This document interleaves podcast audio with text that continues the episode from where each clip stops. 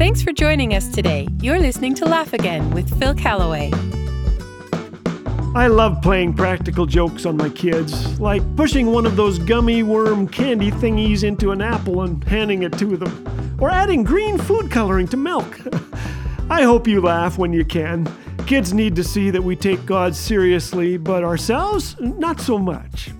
Here is an acronym for guys. I think these four words should define us whether we're a parent or not. The G stands for genuine. My children like to make fun of my nose. Several hockey injuries and an unfortunate incident with some barbells left my schnoz angled rather aggressively towards my left earlobe.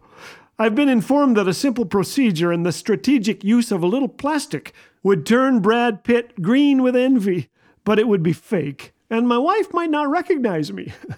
the famous philosopher Friedrich Nietzsche abandoned faith in God not for lack of evidence, but because of the absence of a role model who was real. His father was a minister who never connected with his son. Nietzsche once wrote of his dad Does that thing up there in the pulpit ever laugh or cry? Does he ever feel anything? Does what he preach ever find itself in real human experience? How badly we need Christians who are the real deal. They're the same alone as they are when there are witnesses, genuine. The you understanding. It was the biggest basketball game of his life. With no time remaining on the clock and his team trailing by one point, my friend Corey was handed the ball and a chance to send the game into overtime. Mothers held their breath, fathers prayed, some for the first time since Easter. Then Corey launched a free throw which didn't just miss the net, it missed the backboard. Corey hit nothing but floor and wall.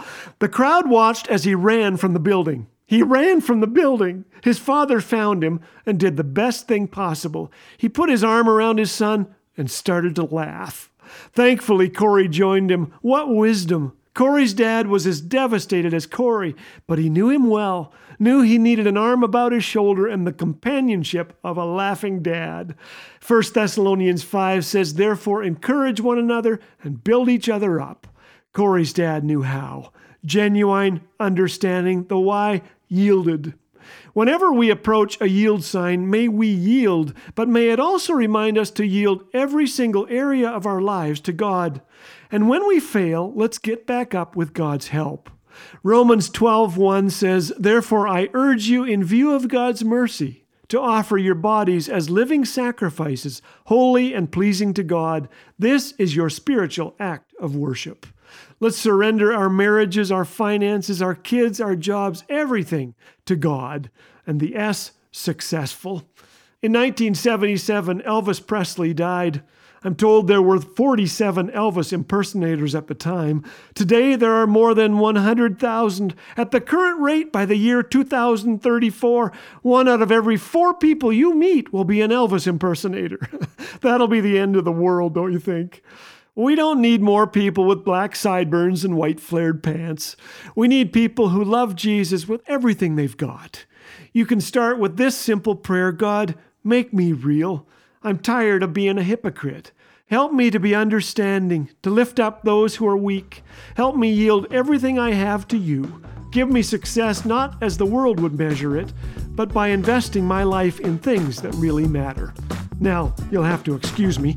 My son is visiting. He's been making fun of my nose. Too bad for him, he's about to take a shower. I put Kool Aid in the shower head. Laugh Again exists to help people discover the hope and joy found in Jesus through the unique use of storytelling and humor, all grounded in the truth of God's Word.